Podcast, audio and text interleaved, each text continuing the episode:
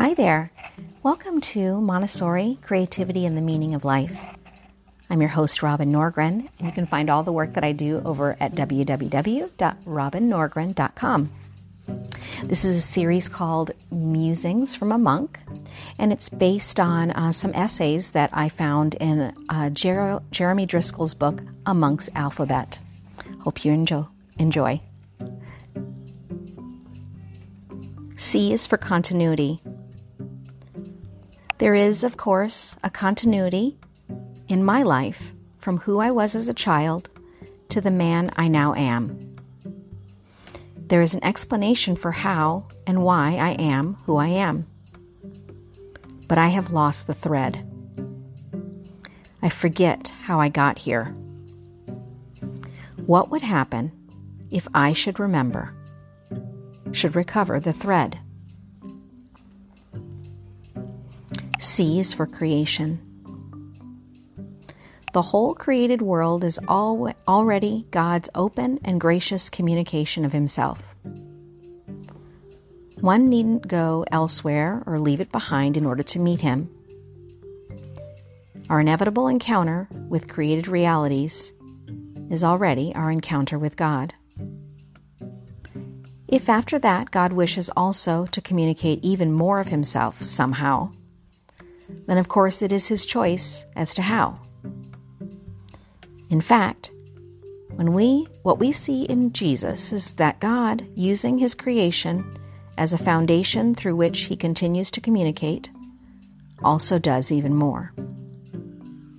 The becoming flesh of the eternal word is the model and pattern of his continually unfolding choice. God himself immediately present in his mediating creation. Recapitulating everything in heaven and on earth in Christ. Man gives voice to voiceless creation, but the incarnate Word gives voice to voiceless man. C is for cross. I was praying before the painted cross in the abbot's chapel. It is hundreds of years old, going back to the 13th or 14th century. It is beautiful. The dead body of Christ is so giving, filled with light, and surrounded by angels. I thought of it hanging somewhere, looking like that, every day during all those centuries. I thought of all the events of history that have unfolded.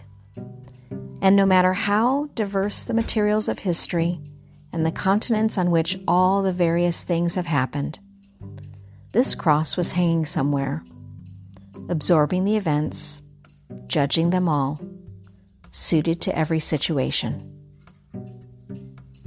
It is art's way of saying what the sacraments also accomplish in their own way.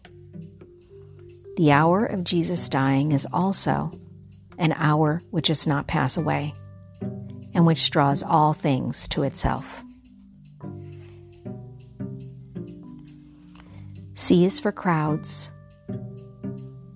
I was praying after Compline one evening before the Blessed Sacrament and became aware after about 10 minutes of, Fa- of Father Martin, age 92, rising cautiously genuflecting, and then advancing slowly and quietly down the hall into the cloister of the monastery. It occurred to me that heaven for him, and hopefully also for me, will not be altogether different from that moment. Adoration, silence, a moving along forward into a great blank of something both familiar and unknown and he and I being together but focusing on the Lord. What was especially new for me in this insight was noticing that in my thinking about heaven, I usually tend to have a sense, only half explicit but solidly there, of crowds crowds of angels and saints in a great communion of adoration. But in this moment, there was such silence and simplicity and intimacy and my being with the Lord.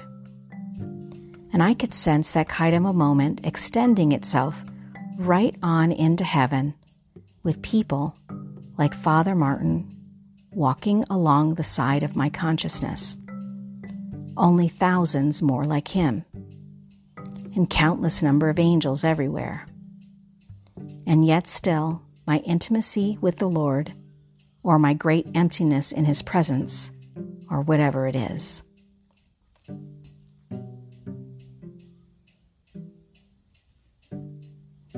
C is for crumbling. The world seems more and more to be crumbling. More people are awaking to the strange mood.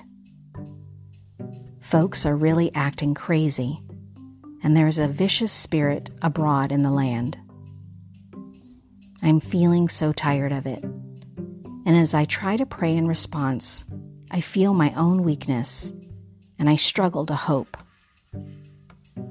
For it seems my way of faith and the church are crumbling too, and my monastery, and the things I do.